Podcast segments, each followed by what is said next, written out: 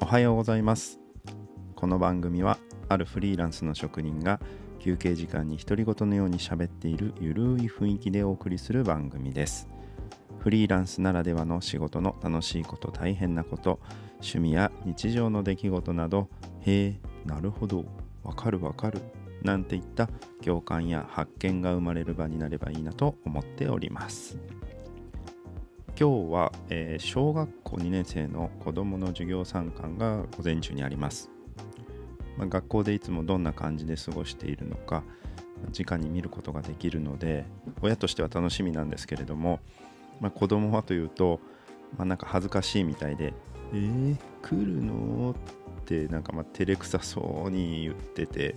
まあ、そのうちなんか真顔で「えー、来ないで」って言われそうな感じがしてねなんかヒヤヒヤしてます。はいまあ、そんなこんなで、まあ、3回目の放送になるんですけれども今回のテーマはまあ、なぜ椅子張り職人になったのかという、えー、テーマでお話ししたいと思います。前回の放送の、まあ、続きのような感じになるんですけれども椅子張り職人になったきっかけっていうのを少しお話しできればと思います。で、まあ、順を追ってお話しした方がいいかなと思うんですがどこから話せばいいかというと、まあ、とりあえず石川県の大学に進学をしたんですね。で僕愛知県出身なんですけれどもまあちょっとものづくりを歌っている大学がありまして、まあ、そこに惹かれて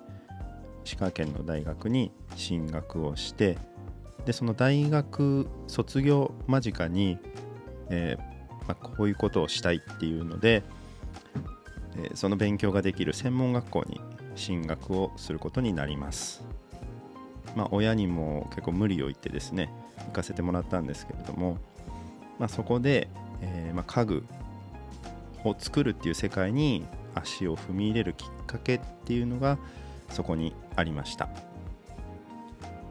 でその専門学校では、まあ、手加工で、まあ、家具を作る、まあ、テーブルでしたり、えー、箱物キャビネットだったりそういったものの製造方法を一通り学んででまだこの段階では、まあ、椅子張りのいの字も頭にはなくてですね、まあ、そこを卒業して新卒として就職したのがえ岐阜にある家具メーカーでした、まあ、そこでは、まあ、制作ではなく営業として、まあ、えー、就職をする形になりましたので、えー、まあ、製造というか制作っていうのとはちょっと離れた場所にいまして、まあ、ショールーム、お店に立って、まあ、お客さんの接客をしたり、まあ、展示会に出てその店頭に立って販売をするっていうような仕事を、ま、していました。まあ、ただやっぱり作りたいっていう気持ちが消えずになので1年も経たずに、まあ、そこを、え退社してで退社してから、まあ、次の、えー、職探しというか、まあ、自分がやりたい仕事を探すという、まあ、ちょっと暴挙に出てしまったため、まあ、そこから、まあ、約1月ぐらいですかね、あのー、無職の状態でハローワークに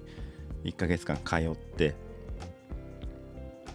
あの職探しをしていました。でまあその時期、まあ、家具製造の仕事探してたんですけれども時期的にかなりその時期景気が悪い時期で、まあ、どこも、まあ、問い合わせをしてもあちょっと今は、まあ、求人一応出してるんだけど実はちょっと今雇ってないんだよねっていう、まあ、ほぼ門前払いのような感じでなかなかその直接会って話をするところまで行くっていうことがなかなかできずに、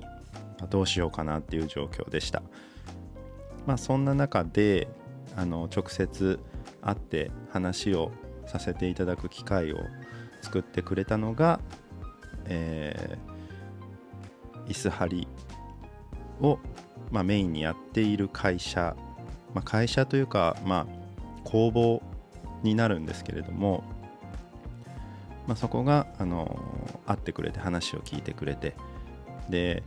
じゃあうちでやってみるかっていう感じであの雇ってくれてでそれがまたあの愛知県の名古屋にある会社ででそこであの雇ってくれたのでそこで働くことになって出会ったのが椅子張りの仕事っていう。まあちょっと回りくどい感じになっちゃいましたけど、まあ、そこであの椅子張りっていう仕事があるっていうのも知りましたしあこんなことをやってる世界があるんだっていうのもそこに入って初めて知ったような状況でした。なので椅子張りと出会ったのは本当にたまたまというか偶然あのそんな状況の中で雇ってくれた会社がやっていた仕事が椅子張り屋さんだったということが、まあ、出会ったきっかけですね。でまあその椅子張りと出会ったのはいいんですけれどもじゃあそこから自分がそういう椅子張りの職人さんになるっていうのはやっぱりその仕事を始めてからっていうことになるんですけれどもまあもちろんその椅子張りっていうのを全く知りませんでしたしやったこともまずなかったのでもう本当に見習いというかあの職人さんのお手伝いみたいなサポートをするっていうようなところから始まるんですけれどもまあその職人さんを見てると本当に簡単そうにこうやってるのであ自分でもできそうだなと思ってやってみるんですけどまあこれがうまくいかなくてですねあの全然思った通りにできないんですね。でまあその椅子張りっていうこと自体が結構あの感覚的にやる感覚に左右されて出来上がってくる部分っていうのが多いようなイメージで、まあ、例えば生地をこうどれぐらい引っ張って止めてあげたら綺麗になるかとかシワが取れるかとか、まあ、あとは生地を、まあ、型を取って裁断する時にどれぐらい小さく控えて切れば貼った時にシワもなくかつ形も綺麗にできるかっていうのとかものに合わせてそれをきれいに仕上げるためにはこんな感じにした方がいいなっていうような本当にこう数字で表しにくい技術っていうのが結構あるなと思ったんですね。やっぱそれを覚えるにはやっぱり数をこなすしかない経験値を上げるしかないというふうに思ったんで、まあ、とにかく、ま簡単な仕事からでもやれることは何でもやったりしましたし職人さんの仕事もこっそり見たり、まあ、直接教えてもらったりして、まあ、でも実際で自分でやってみて、まあ、うまくいかなくてでなんでうまくいかないのかなっていうのでまた職人さんに聞いたり自分でやってみたりっていうのを結構いろいろやってました。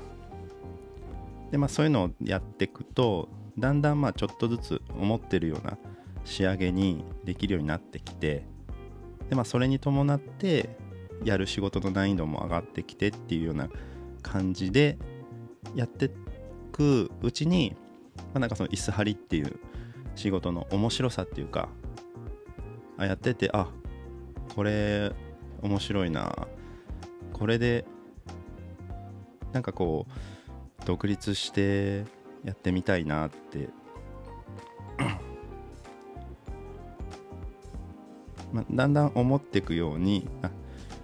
まあ、こうやっていくうちにだんだんこう思ってるような仕上がりにできるようになってきてで、まあ、それに伴って、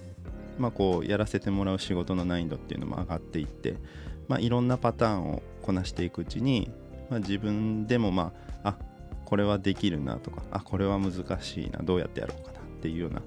えー、感覚になってきてそういうのをやっていくうちにだんだん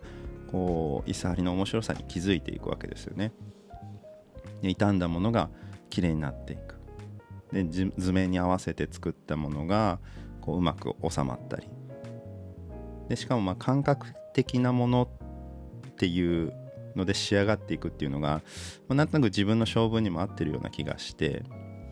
でだんだん、まあ、この仕事で、まあ、独り立ちしたいなっていうように